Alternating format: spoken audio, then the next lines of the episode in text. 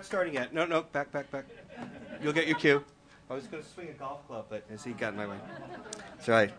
Uh, funny thing happened to me on the way to the Edith Kinney Gaylord Cornerstone Art Center. took me took me half a day to memorize that. Um, thank you all for coming. I want to thank Tom. Tom has been a, a, not only a great friend but a great collaborator, as he said, for more than a quarter century, and someone who appreciates a good laugh, uh, both on stage and off. And I've had many uh, great times here at, at CC. I think I've been here uh, at least half a dozen times and worked on several productions, and I've always enjoyed the company of the students and the staff and, and the sort of great spirit of this part of the world. And I've enjoyed being here for the last week. Um, Make 'em Laugh, The Funny Business of America is exactly as Tom says, a six part series uh, about the history of American comedy over the last century. And uh, in many ways, it was a follow up project to a 2004 project I did with my collaborator in New York, the producer and director Michael Kantor. And that was Broadway, the American musical. I know how many people saw it. You don't have to, no show of hands is necessary. But it was a very ambitious project for a lot of reasons, um, mostly because no one had ever told the story of the Broadway musical before on that kind of level. And people always said, why? And the answer was always royalties and uh, clips and finding things and clearances. Uh, it's very, very complicated, especially in the music business. Um, but as complicated as Broadway was to put together, one of the easiest things about it was come in and sit down, please. Um, was sort of how to tell that story. Uh, the history of the Broadway musical, I would say, is sort of a cumulative story. It begins wherever you decide it begins. What Ziegfeld in 1907 doesn't really matter, but every element of the American musical kind of builds on itself. I think every musical that's out there in some manner, shape, or form either accepts or rejects its uh, uh, ancestors in some manner, in some way. Um, we uh, there's a great uh, stage director named George Abbott. Some of you may know him. He collaborated on the books to Pajama Game and Damn Yankees and directed million shows. He lived to be 106 or something. And uh, one of his habits was when a show opened, he always scheduled breakfast the next day with a new set of collaborators. So didn't care what the reviews were. Let's get moving on a new project. And Michael and I met the day in October of 2004 after Broadway debuted and said, What are we going to do next? And Michael was very affected by the fact that that was in the middle of the, right before the 2004 election and he felt how polarized how polarized the country was, and uh, what a difficult time it was. We can cast our minds backward through the dark abysm of time, but it was not a, a happy time. And um, he said, surely there was a time when all Americans were on the same page. Surely there, there was a time when all Americans laughed at the same thing whether it was Jack Benny or Bob Hope or whatever. And that got us thinking could we tell the story of comedy in America? And we said, sure, why not? Because um, at least it'll be fun, right? If you, you know, I've seen more clips from the Mike Douglas show, I think, than anybody in civilization in the last in the last four years. Um, uh, and uh, we realized pretty early on that what we did not want to do was explain what was funny, because that's you know a mug's game, as they would say in in in uh, the East End of England. You can't win that one, and no one wants to hear it. Uh, E.B. White said explaining comedy is like dissecting a frog. Doesn't do the frog any good, and it's not particularly interesting to look at. Um, and so we thought uh, it would be much more interesting to try to examine what made America laugh and why. And that was sort of our target. What were the things that were popular? Who were the people who bubbled to the surface, even if they had one brief shining moment of popularity? Or if they had 40, 50 years of comic history, or if they changed genres, if they started on radio and then went to television and then went to movies. Um, and uh, that's how we s- thought we should look at it. And, and uh, the next problem was I'll talk a little bit later about some of the technical problems, and we'll have some time to, to answer questions. Was how were we going to organize this? Um, and clearly, comedy in America is not cumulative the way the musical is, because it's not a sort of genre per se. Um, it was much more complex. And we thought maybe comedy is actually cyclical. And we went to a boardroom in uh, a PBS station, Channel 13, Public Broadcasting System in New York, and we wrote every comedian we liked because they had to make us laugh on an index card, and we shuffled them around and shuffled them around. And finally, I said, you know, really, there are six basic archetypes of American comedy. Some of them are borrowed from other countries, but there's six things that define us, and they're cyclical. People, people, uh, different people every 10 years sort of reinvent that idea. Uh, and that was very exciting for us because we realized then we did not have to tell the story chronologically. Because if you tell the story of American comedy chronologically, your first hour is going to be silent and black and white, and no one will tune in to the second hour. Uh, so this sort of made us break out of the box and, and allow us to think differently. So um, in no particular order, because there's a companion book, which I gather some very enterprising CC student has stolen from the, uh, the open shelves upstairs. Um, you can get yours on Amazon. Um, uh, is organized a little differently than the series. But here are the, the basic categories slapstick comedy, physical comedy, right? We, we, something we borrowed from the Commedia dell'arte from Europe, but every, every people have reinvented that from Charlie Chaplin to Jim Carrey. Uh, the domestic comedy, uh, you could call it a sitcom, but the domestic comedy really starts earlier with plays like uh, You Can't Take It With You and radio shows like The Goldbergs and Burns and Allen. And now, of course, it's one of America's great uh, comedic genres. It gets into trouble occasionally in terms of popularity. Um, the third genre we thought were, were the groundbreakers, were people who as comedians, really uh, broke taboos and stepped over the line and uh, really made things uh, uh difficult, uh, used comedy as a way of accessing the truth, and were often in danger of flouting the First Amendment so significantly they, they risked, forget a, a career suicide, but, but actual uh, imprisonment and loss, jail terms and things like that. We'll talk a little about that later. Um, Satire and parody is the fourth one. I think I'm keeping up in my brain. That's one I particularly love. I think that's very American idea. Goes all the way back to the founding of this country. We've been pretty brave because we don't have sort of the same libel and slander laws that say England does. We don't have to worry about being tortured or imprisoned, particularly uh, because of what we say about a president. Uh, those of you who have a vast canvas of American historical knowledge may remember, you know, the way Washington or Jefferson or Jackson or Lincoln were treated in woodcuts at the time. I mean, these guys had nothing on on uh, you know Jay Leno and David Letterman. I mean, it was really really rough back then. And that's something interesting.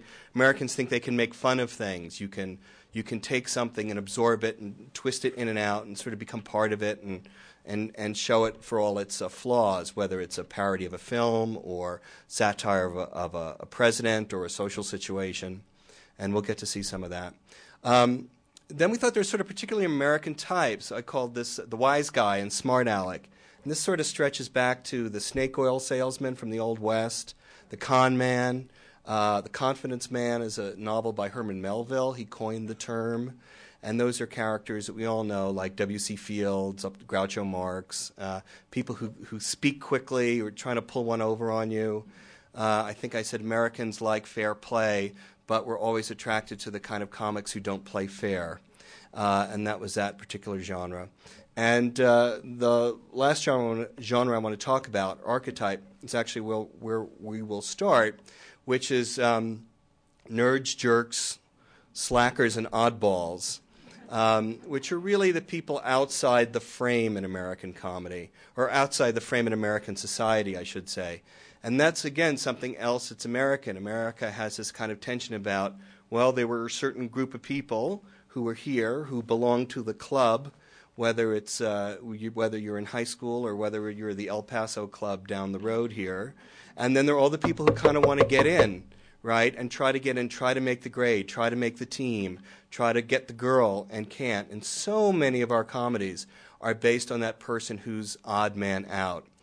Um, so uh, that's sort of where I want to start tonight. I want to because the thing that really made it exciting for us is once we got these types, we could line up one comedian after another, and you could see some of the sparks that came from simply the juxtaposition of one type after another. So this is the the very first episode. You'll see a very very popular contemporary um, artist of this particular genre, and then we're going to flash back to, to see a, a comedian whom I personally revere quite a lot, not least of all because he reminds me of one of my best friends. So, Adam, take it away. American history is full of golden boys and girls whose social ease, material and romantic success, and effortless charm make them the idols of everyone in their circle. This program, however, is not about them.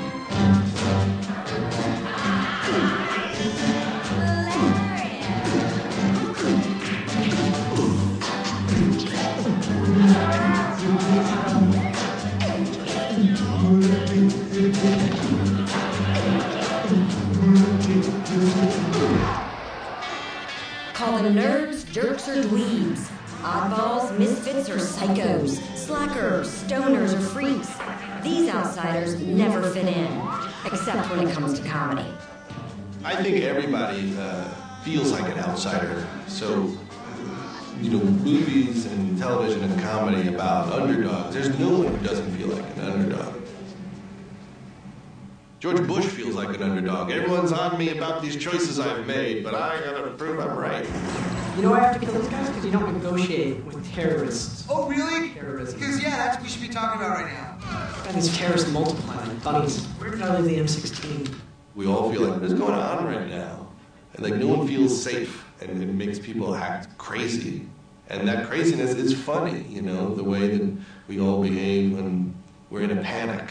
You can't take anything seriously. You didn't even read the baby books. I didn't read the baby book. What's gonna happen? How did anyone ever give birth without a baby book? That's right, the ancient Egyptians engraved what to expect when you're expecting on the pyramid walls. I forgot about that. Judd Apatow produced critically acclaimed television series like Freaks and Geeks and Undeclared, and then hit Hollywood gold with his tales of various losers, sweet if nerdy souls, who had flown under the radar of success. Dude, I mean, we're gonna get our drinks on, we're gonna party and get crunk and rock out, dude.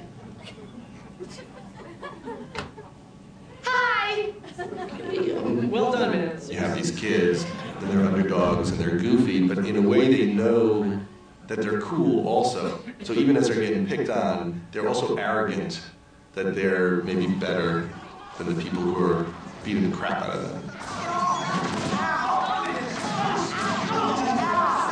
I hope I can still have kids. Come on, you guys are bored. You didn't have a hysterectomy. His losers are big winners.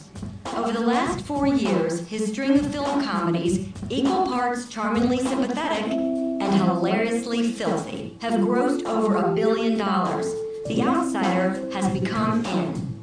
I respect women. I love women. I respect them so much that I completely stay away from them. What is the difference between high eight and digital videotape? I don't know why these movies are happening right now. I mean, for myself, I'm just trying to reflect the attitudes of me and my friends, as awful as that is.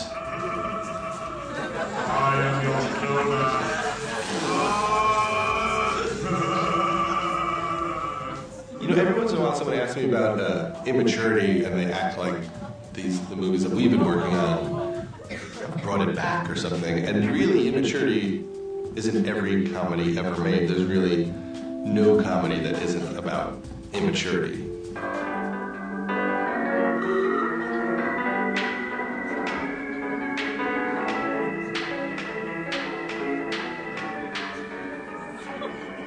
In the midst of the silent film era, America emerged victorious from World War I. The image of the all American boy, full of pep, drive, and good looking, chiseled features, came to dominate the national scene.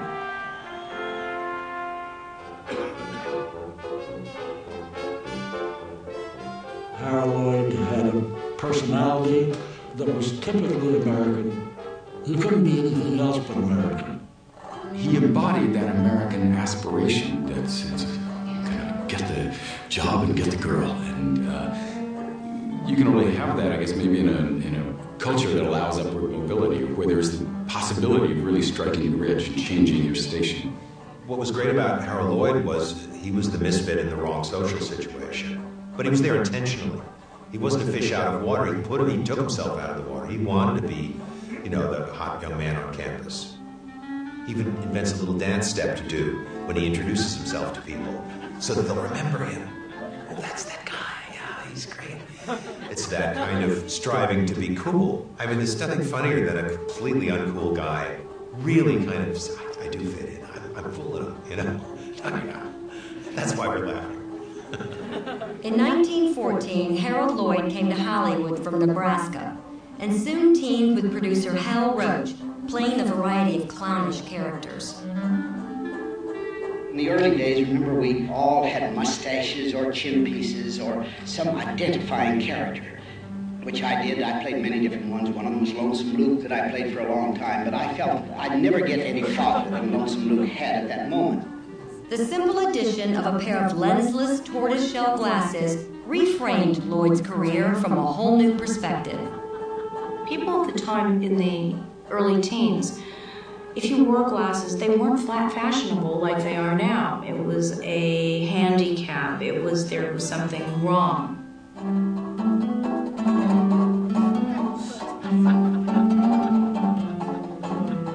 If Lloyd's new trademark glasses made him seem more of a coward or milquetoast, it was all the more reason to put his new persona into dangerous scrapes, the likes of which had never been seen in silent film. The thing was that the glasses gave you an idea of studious or academic appearance, but I belied those. I didn't live up to what the glasses uh, uh, more or less promised. In 1925, Lloyd threw his bespectacled nerd into the perils of the college campus in his feature length masterpiece, The Freshman. This freshman was a very simple thing. All the boy wanted to do was to be the most popular uh, boy in college. The only thing is that he went to college with the wrong idea of how to go about it.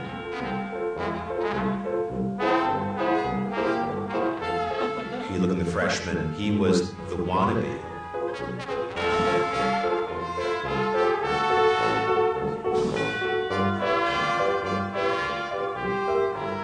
He's the guy who's kind of trying to climb, and that was what was charming about him.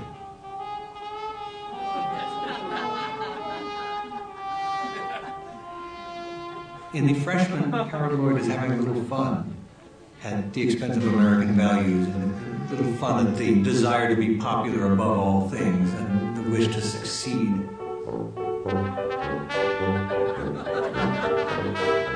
I think he was able to find comedy in a young man's drive for success.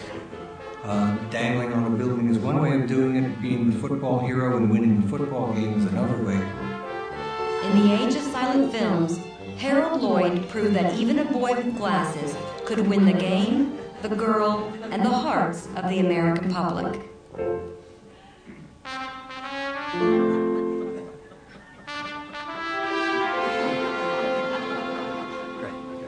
Um, I like Harold Lloyd so much because he reminds me of Tom Lindblade.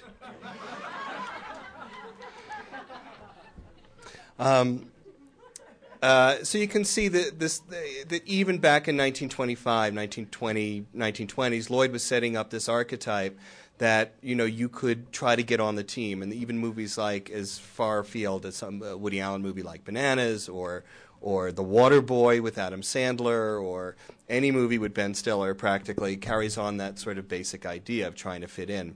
Um, one interesting thing about Lloyd uh, is a lot of things interesting about Lloyd. He was called in a British documentary the third genius, the first two obviously being Chaplin and Keaton. But his movies hold up in many ways better. I think he's a slightly more modern figure.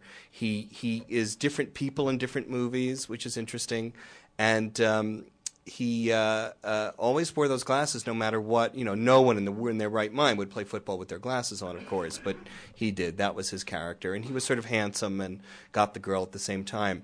Um, he was uh, had.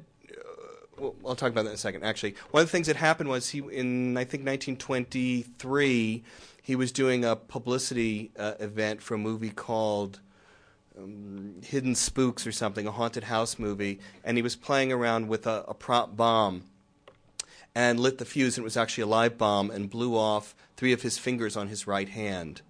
Uh, and he retired, um, I mean, this is days long before plastic surgery, retired from the movies for about a year. And Sam Goldwyn, the great Hollywood producer, actually started life as a glove maker in Gloversville, uh, New York, and knew a lot about how to create prothesis and things like that, and created an artificial glove on Lloyd's right hand. So that thing you see from Safety Last, where he's holding onto a, a clock, this is a man who has seven fingers doing that. So all the stunts he did um, were in that way. Interesting guy, Harold Lloyd. Um, and I suggest you seek out more of his work. Um, one of the things that I started to notice as I was researching these comics, I think we've uh, profiled about 65 comedians in the series and 75 comedians in the book. Not everybody's favorites, but I think uh, people who made us la- laugh and were indicative of general trends or were particularly popular. Um, is the role of technology in comedy, and uh, not to sort of belabor that, uh, but we sort of forget how uh, radio was so great for comedians. It took a long time for comedians to get on the radio, but it was the perfect medium for some people. On the other hand, Laurel and Hardy and Milton Berle uh, all failed. Groucho Marx failed on the radio for almost 20 years until he finally got the right show. Um, but one of the things that interested me the most are these silent comedians. I don't think enough can be said about them. Uh, there's a large section on Chaplin and on Keaton, and of course there are others. Um, uh, uh, whom you may have Snub Pollard and people like that, Laurel and Hardy, who began their career in silent movies, that they sort of had to write. They were all Chaplin, Keaton, Jerry Lewis, Jim Carrey, uh, Lloyd. They were all what we would call um, control freaks because they had to write their comedy on their own body. They didn't have gag writers the way Bob Hope did or Jack Benny did. Everything they did had to be right. They had to do their own. They wouldn't think of having a stand in. Um, they became great directors because they knew better than anyone how to frame themselves uh, on the screen. And uh, when sound came in, people like Chaplin refused to, to sort of get into it for a long time. Keaton was a disaster in sound. He hated it. He hated all the little jokes he said you had to make up. Um, uh, and Harold Lloyd had a tough time. Interestingly enough, Laurel and Hardy did not have a tough time making the transition to sound because their voices were so wonderful. I remember Laurel and Hardy were a team for about 12 years before Talking Pictures came in, and you couldn't have cast that sort of Englishman's voice with you know the the George and Oliver Hardy if you had tried. It was just sort of magic, and it worked. So often comedians were were rather the victims of technology, and that's why someone like Jerry Lewis, no matter what you think of him, uh, decided when he started making movies with Dean Martin, he was going to learn everything about movie making because he didn't want some idiot studio executive to tell him what his comedy was because his comedy is what he could do physically. So that's sort of an interesting kind of subplot to that episode. Um, that being said, uh, we're going to move on to another episode, which is the satire and parody episode. Um, I suppose satire and parody is probably the the the what would I say the lingua franca of the 21st century. I mean, we're so steeped in it um, that the lines between what's real and what's made up is incredibly blurred. We have a whole section towards the end of this episode about shows like The Daily Show or The Colbert Report, where you don't know what you're watching. The real news is so idiotic that you don't know when you're making fun of it, if you can make fun of it, um, or, or, or, or anything you come up with can't be nearly as ridiculous. Um, we had a little section on Johnny Carson. When we started the series, in the script, Johnny Carson had the longest section of anybody. Um, when we started putting clips together, he became he got whittled down to something very short. Why? How many people watched the John Carson's monologue at any point in their lives? Okay, most of you, a good chunk of you. That was the town hall of America. That's where America sort of discovered its politics in a very sort of Midwestern, affable way. It wasn't the sort of screeching and, and stridency that we get el- elsewhere. But it was very hard to extract Johnny because you had to be there, I guess. You had to remember who Wilbur Mills and Fanne Foxe was. Um, and uh, those of you remember on his very last episode, he said, This has been a great time for me. I've been on, on the air for 30 years. There have been seven presidents, and thankfully for me, eight vice presidents. Um, and he said, I want to thank Dan Quayle for making my last year on television such a fruitful one. and we laugh now, and at the time when you watch it, you go, Boy, he was sure lucky. I can't imagine a vice president or a vice presidential candidate nearly as stupid as Dan Quayle. And then, of course, we had this past election. Um, so, one of the great things about satire and parody is, however much we mock our politicians, there's always somebody stupider to come along and, and feed the comedians. And that's proven to be absolutely so. And people are saying, we would do all these talk shows. He said, what about Barack Obama? Are you going to make fun of Barack Obama? It's like, well, eventually, but in the meantime, we have Rod Blagojevich, and he'll do for a couple of weeks, and Sarah Palin will go and say something stupid like clockwork every two and a half weeks. So I think we're fine. Um, this is, I'm to, this next clip is a sort of collection of, of minor, not minor superstars, but people who I hope will, will bring back some fond memories uh, for you. Um, just for a kind of interesting sequence of how parody evolved at a very tense time, the 1950s and 60s. Um, we're going to start in the middle of a, excuse me, section on Sid Caesar, who people sort of forget really invented the idea of weekly parody on television. He did a 90 minute show in which he was in almost all the sketches for uh, four years and then an hour show for five years.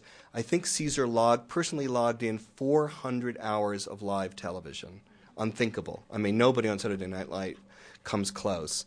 Um, and uh, we also remembered that kind of before 1949, let's say 1950, when he started, you didn't have satire and parody quite the way we have it now. I mean, you might have Abbott and Costello meet Frankenstein, but in that movie, the monsters are all played straight. I mean, Hollywood executives were afraid to do uh, a kind of movie that would make fun of their cherished genres. So you really didn't have. You might have comedies like The Pale Face with Bob Hope in, in the Wild West, but, but you didn't touch the genre. And Sid Caesar and Co. changed all that. So we're going to start towards the end of a Sid Caesar section, go through with a couple of people I like very much. Don't worry, honey. If I get into any trouble, I'll kill myself. We did the movies that were current at the time. I mean, um, From Here to Eternity, Nancy, I used to dream of a knight in shining armor who would get an enchanted castle. I don't dream that anymore.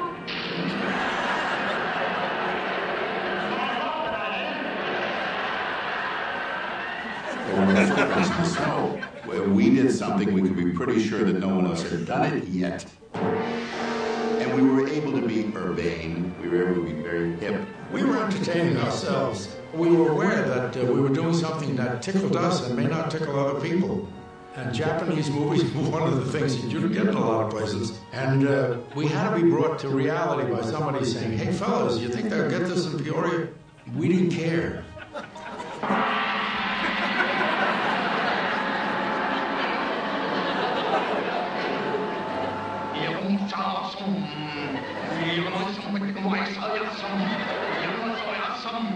When Caesar's Hour was in flower, there were not a lot of television sets in use. They were expensive, and expensive appliances tend to be bought by people who make a lot of money, and those people tend to be educated. And so we had a very, very sophisticated audience. As the price of sets went down, so did the IQ of the watchers, and we were finally knocked off the air by Lawrence Welk.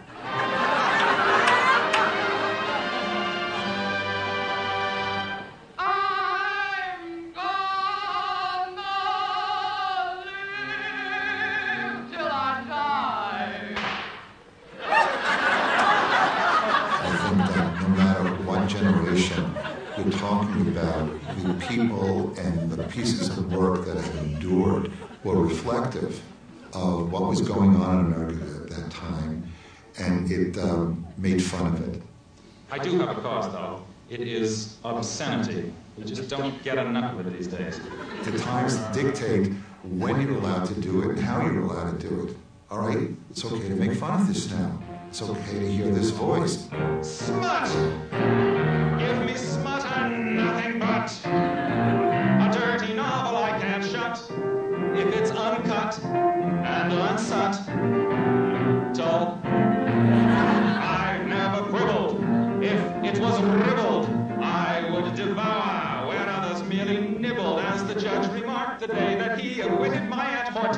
To be smut, it must be utterly without redeeming social importance. In the 1950s, the movie industry, the television industry, the music business, even the comic book publishing industry all had rigid codes of conduct designed to promote decency and conventional morality.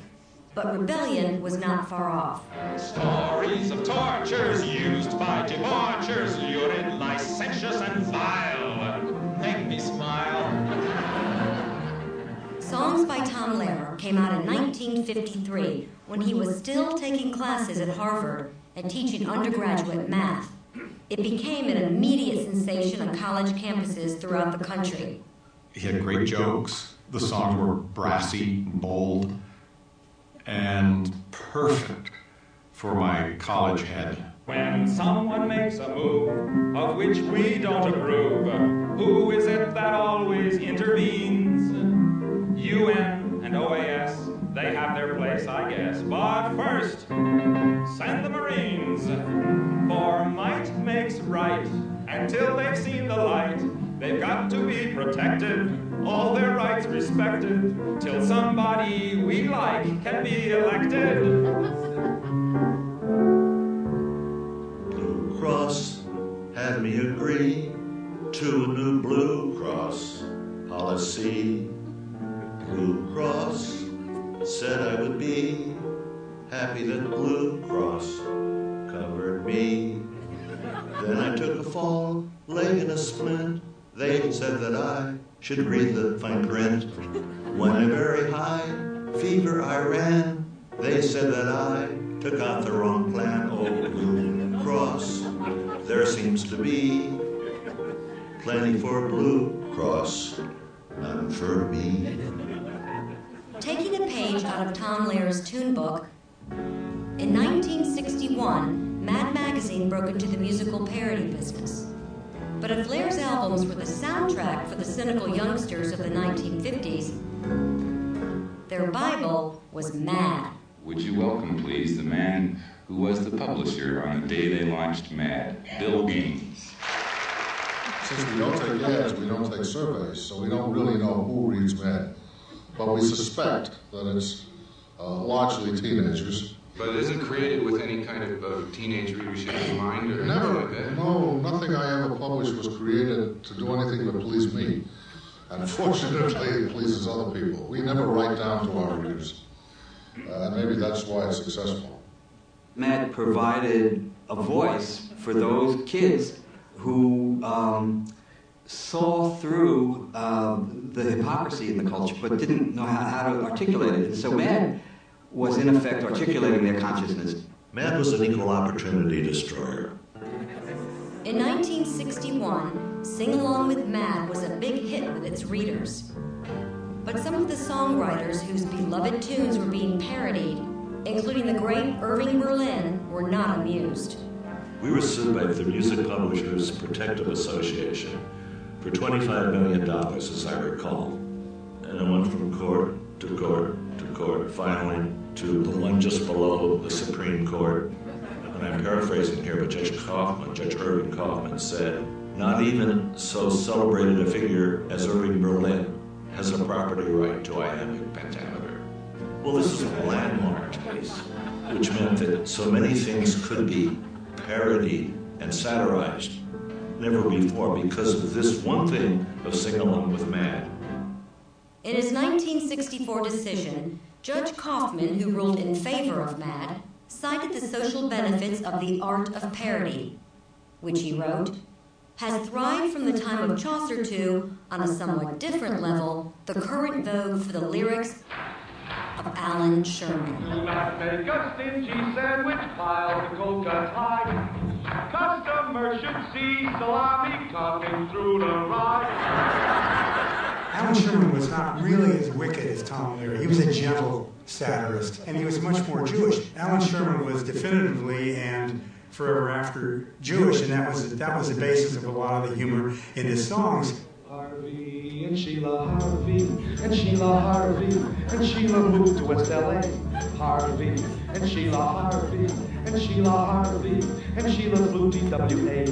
They bought a house one day, financed by FHA. It had a swimming pool full of H2O. Traded their used MG for a new XK. Switched to the GOP, that's the way things go. Oh, that Harvey, he was really smart. He used his noodle Sheila bought. Oh, I said noodle Europe with a visa Harvey switch. They say that he's a VIP. This could be only in the USA.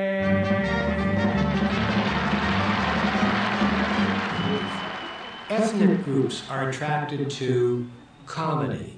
When the Jews were in the ghetto, they became the comedians because they were outsiders. You're sort of just looking in from the outside. If you make fun of your own in front of uh, you know the dominant culture here, you know you can move next door to them. It's how people got out of the tenements by doing their special brand of humor. And it's helped everyone because if you talk about it out loud, it should take away the curse of it all. And that's why I think it's an American, certainly an American thing. And that, of course, leads on to Mel Brooks, which is a whole other story. How many people uh, uh, owned at one point in their lives a Tom Lehrer album? How many people at one time or another owned an Allan Sherman album?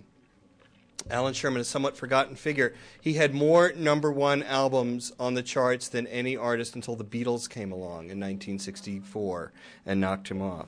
Um, uh, again, this is the, the kind of thing that we notice that, that you know the Jews come in and can make not only uh, uh, funny songs about their lifestyle, but if you co-opt music and lyrics that we've all known. I mean, he sings, uh, you know, if you know Allan Sherman, you know Hello Muddah, Hello Faddah, which is a 19th century uh, uh, Italian opera. But if you sing a song that's part of the canon, but you put your own lyrics to it and your own take on it, you've sort of knocked it down a peg. You've made it your own.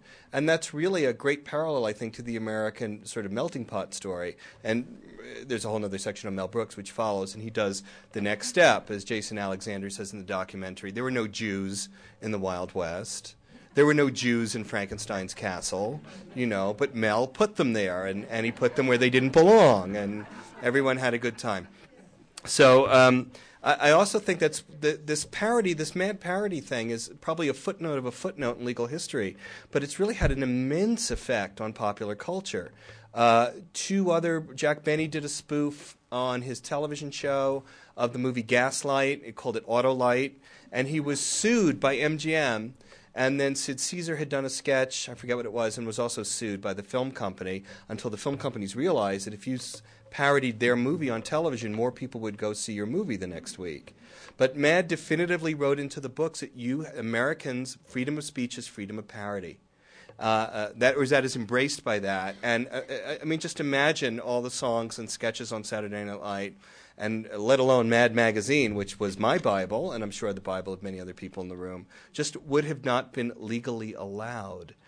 So these are these kinds of odd linchpins in American history that we don't know that we we were able to reveal. Um, of course, when it comes to freedom of speech, some of the greatest soldiers on the front have been our comedians. Um, one of the things that I find about censorship, which gets sort of lost and and and uh, I don't know, sort of made sort of into one gray soup, is there really aren't censors. I mean, no two people have been censored for the same thing in the same way in American popular culture.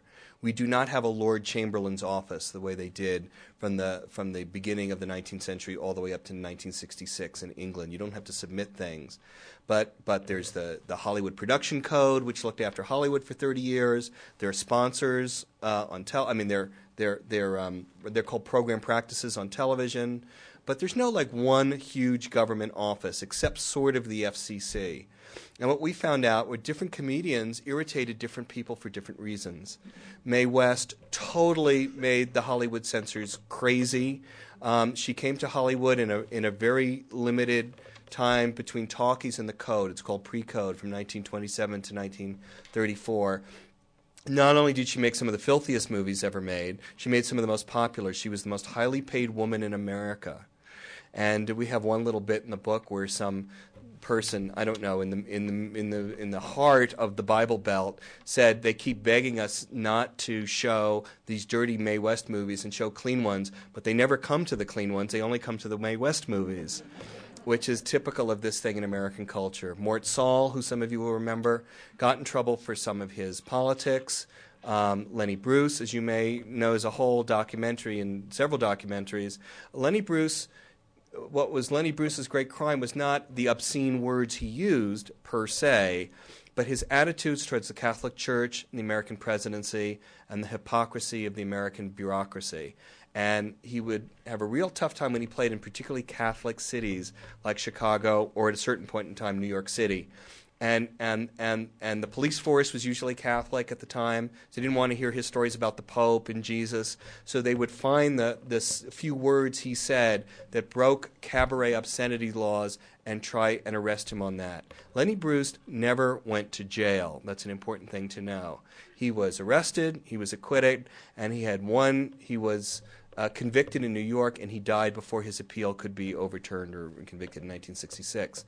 So um, of all these comedians, we, we discovered only one of these comedians Richard Pryor, Mort Sahl, George Carlin, Lord Buckley, you name it. Only one of them went to jail, and that was Mae West. She was arrested on Broadway in 1927 for a play she wrote called Sex. And the, the, the mayor at the time, Jimmy Walker, who was like, you know, uh, he turned he turned his uh, face away from corruption so often he practically screwed himself into the sidewalk. Um, but he went away for a week on a vacation to Miami, and the and the deputy mayor, whose name was Holy Joe McCormick or something, was inveigled by the local Catholic Legion of Decency and padlocked a lot of plays. And Mae West went to prison. She was for some lewd things in her play. I mean, lewd. They they would they you'd see them now on Cartoon Network and not Blink. Um, but uh, she realized being arrested is like some of the best publicity you can get, uh, and she parlayed that into a career. Um, but it's a very interesting issue. It's a complicated issue. Um, it's not simply comedians say bad things and those mean people arrest them or slap them down. Audiences change. The greatest power of censorship is not some judge or some commission somewhere, it's you. That is to say, the power of the pocketbook is by far and away the most potent form of censorship. Uh, uh, anyone on television or a movie, or, or the worst thing a movie producer can have is a boycott. The worst thing a television producer can have is, is you know, 100,000 people writing letters. Um, if you remember Bill Maher making that comment about the terrorists at 9 11 weren't.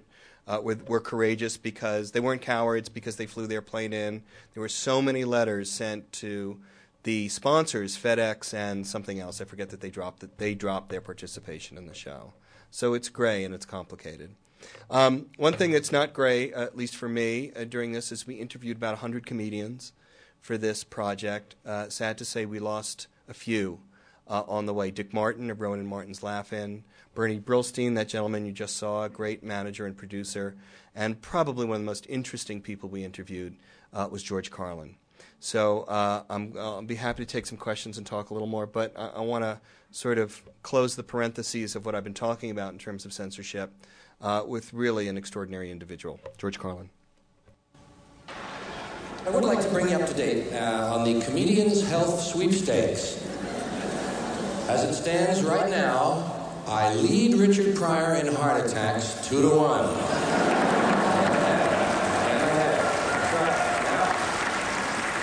However, Richard still leads me one to nothing on burning yourself up. Too bad that we didn't get to hear him or Lenny Bruce in the 80s, the 90s. Now, boy, that would have been, I probably would have just have quit, you know, because they would be so great. While Lenny Bruce was persecuted by local authorities, George Carlin's comedy went as far as the Supreme Court, forcing a debate over the very definitions of obscenity and indecency. We have more ways to describe dirty words than we actually have dirty words. That seems a little strange to me. It seems to indicate that somebody was awfully interested in these words. They kept referring to them. They called them bad words, dirty, filthy, foul, vile, vulgar, coarse, I like finding out what makes people uneasy and pressing those buttons. Find out where they draw the line, deliberately step across it, and try to bring them with me and make them happy that they came. Indecent, profane, obscene, blue, off color, risque, suggestive, cursing, cussing, George Carlin was always obsessed with language, and by the mid 60s, he was enjoying success with a group of quirky characters that spoofed television news programs. That about wraps it up for news. Here with all the sports is Biff Burns. Good evening, sport fans. Biff Burns here in the Biff Burns Sportlight Spotlight, spotlighting sports in the Sportlight Spotlight. Quickly, the basketball scores. We are running late 125 to 113, 131 to 100. Washington and Moscow are in flames. Details on these and other stories in just a moment. First of all, the pollen count. One, two, three, four, five. Tonight's forecast, dark. Carlin's dream of making it as a comedian had come true, but he felt confined by what he could say on TV and in nightclubs. I believed that the, the establishment, the structure, the thing was wrong. I didn't like it. It didn't make, and, then- and then suddenly I looked at myself and I found I was in the middle of it trying to pursue this dream.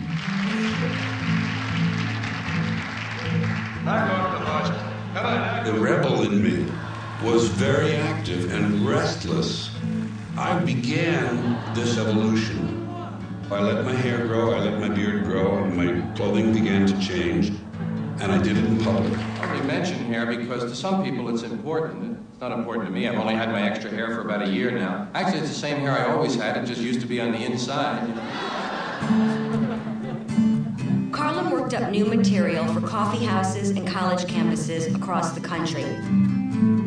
He struck a chord with a routine that would become his signature. Seven words you can never say on television. Nobody gives you a list. That's the problem. They don't give you a list. Wouldn't you think it'd be normal if they didn't want you to say something to tell you what it is?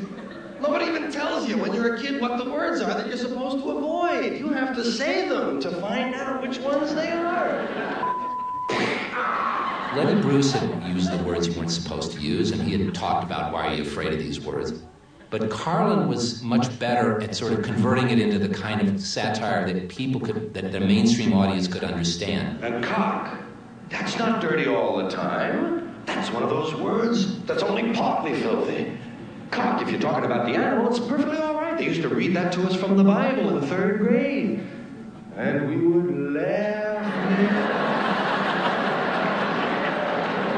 cock is in the Bible. Remember the first time you heard about a cockfight? What? No. There are seven words I haven't been able to find. Seven words that have no, no redeeming meanings. And they are You can't say imagine that. Can't say you can say boobs. Boobs spell the same forwards and backwards too. boobs is all right. You can't say but you can say boobs. In fact, boobs is an answer now on match game. I had boobs, Gene. Boobs, two hundred dollars. Two hundred dollar fine, maybe. Only six years after the death of Lenny Bruce, George Carlin's album, Class Clown, went gold and won a Grammy. That I was thinking about the curse words and the swear words and cuss words and words you can't say you're not supposed to say all the time. Because words are In October of 1973, though, a follow up routine about filthy words was aired on New York FM radio as part of a lunchtime program about freedom of speech. Listening with his 10 year old son, one man, John Douglas, filed a complaint against the station with the FCC. I started hearing words that I haven't normally heard, uh, generally speaking, in any context, let alone on radio. And it just seemed to me that those words should not be coming out over something like the public airwaves. I don't think the words or even the things they represent, the parts of the body or the functions of the body, can be considered in and of themselves offensive, and especially when mentioned in the context these were. The resulting court case between the FCC and the radio station went all the way to the Supreme Court, which ruled that Carlin's language was not obscene, but merely indecent. The decision itself sets no guidelines for broadcasters. Rather, it encourages self censorship with the threat of license revocation after the fact of a particular broadcast. Neither the FCC nor the Supreme Court ever provided Carlin with the list he wanted. But by the time of the decision, Carlin had moved to another arena, where his comedy was beyond the FCC's regulation cable television. Now, uh, hold on, I have a real great I think it, we're all going to laugh our asses off. HBO really allows all of us to have a place where we can work the way that we work. Democracy is about different ideas and tolerance and accepting different. That's why I get very upset about censorship because when we start to censor and we start to be intolerant, that's when the, the fiber of this country starts to get really scary, and that and especially scary for comedians. Listen to me, America. Freedom of speech means that we have the right to speak our mind, even if it is offensive to other sensibilities. I can be funny about a lot of things, but I really need to be funny about important things. I really need to reflect what's going on out there. I do understand that any country that lets me run my mouth the way I do in public deserves to be saved. There's a lot of things wrong with this country, but there still totally is free speech. Like real freedom of speech. Like real, real, real freedom of speech. Separate God from school, separate God from work, separate God from government, but on your money it says, in God we trust. All my life I've been looking for God and He's right in my pocket. Because of freedom of speech, we're able to not worry about offending, we're able to be able to do that and get to the heart of the matter. And once you get there, you open the door and you're able to enlighten, open, and get into the truth. And I can do that because these guys did it before me. And that's what separates American comedy from all other comedy.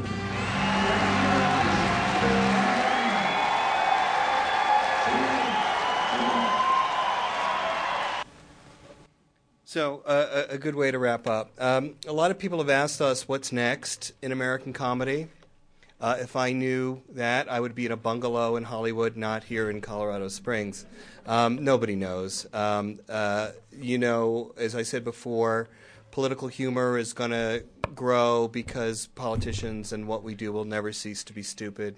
Um, the internet has a huge effect on comedy. I think they're they're comedy heroes, um, a laugh or die, or if you've seen the Wood, the Will Ferrell, excuse me, a landlord thing, whatever that that that uh, will go on probably to an increased thing. Again, talk about the way technology intersects with uh, freedom of speech, because you have cable networks and the internet, they are not policed. They are not policeable. I mean, there's still some argument about whether the FCC will step in and cable television. But now you can, you could, you could, uh, only way you could hear how a comedian, quote unquote, worked in a club in your own home would be on an LP or a CD. Now you can watch a videotape of the whole thing, and that's what's sort of interesting. So these become uh, uh, a, a greater sort of venue to see comedians. Technology is also interesting in that. Um, you know, the great some of the greatest physical comedians of all time now are, uh, you know, Shrek and um, uh, uh, Buzz Lightyear and uh, uh, WALL-E. Um, so people have. Uh, created on their computers in an office somewhere in Marin County some of the best physical comedy we know, but they can also marry them to some of the best voices in in comedy history. Jerry Seinfeld and Eddie Murphy and uh, Billy Crystal all do voiceovers for these animated features. Some of them are, are, really excellent. And I gather that when they made WALL-E, the staff watched every Chaplin and Keaton movie they could to see how to be funny in relative silence. Um, but you know, you, you never know. It changes daily. There's a lot of folderol this week about the shift in the late night comedy lineup and what that'll mean. Um, it just evolves, and each group sort of steps into that particular place, I think, and, and reinvents it. And that's what's been exciting for, for me to see in my lifetime is you know Irish comics giving not my lifetime my parents' lifetime in my lifetime Irish comics evolving to Jewish comics to to black comics to gay comics to female comics that that anytime one of the ways you can chart who has made it who has crossed over in the mainstream of America is to see who's a popular comic. Uh, and, and nine times out of ten, it's somebody who was who wasn't really quite allowed to the club uh, years or, or decades earlier. Um, so that's that's the kind of roundup. Well, thank you. You've been a wonderful audience.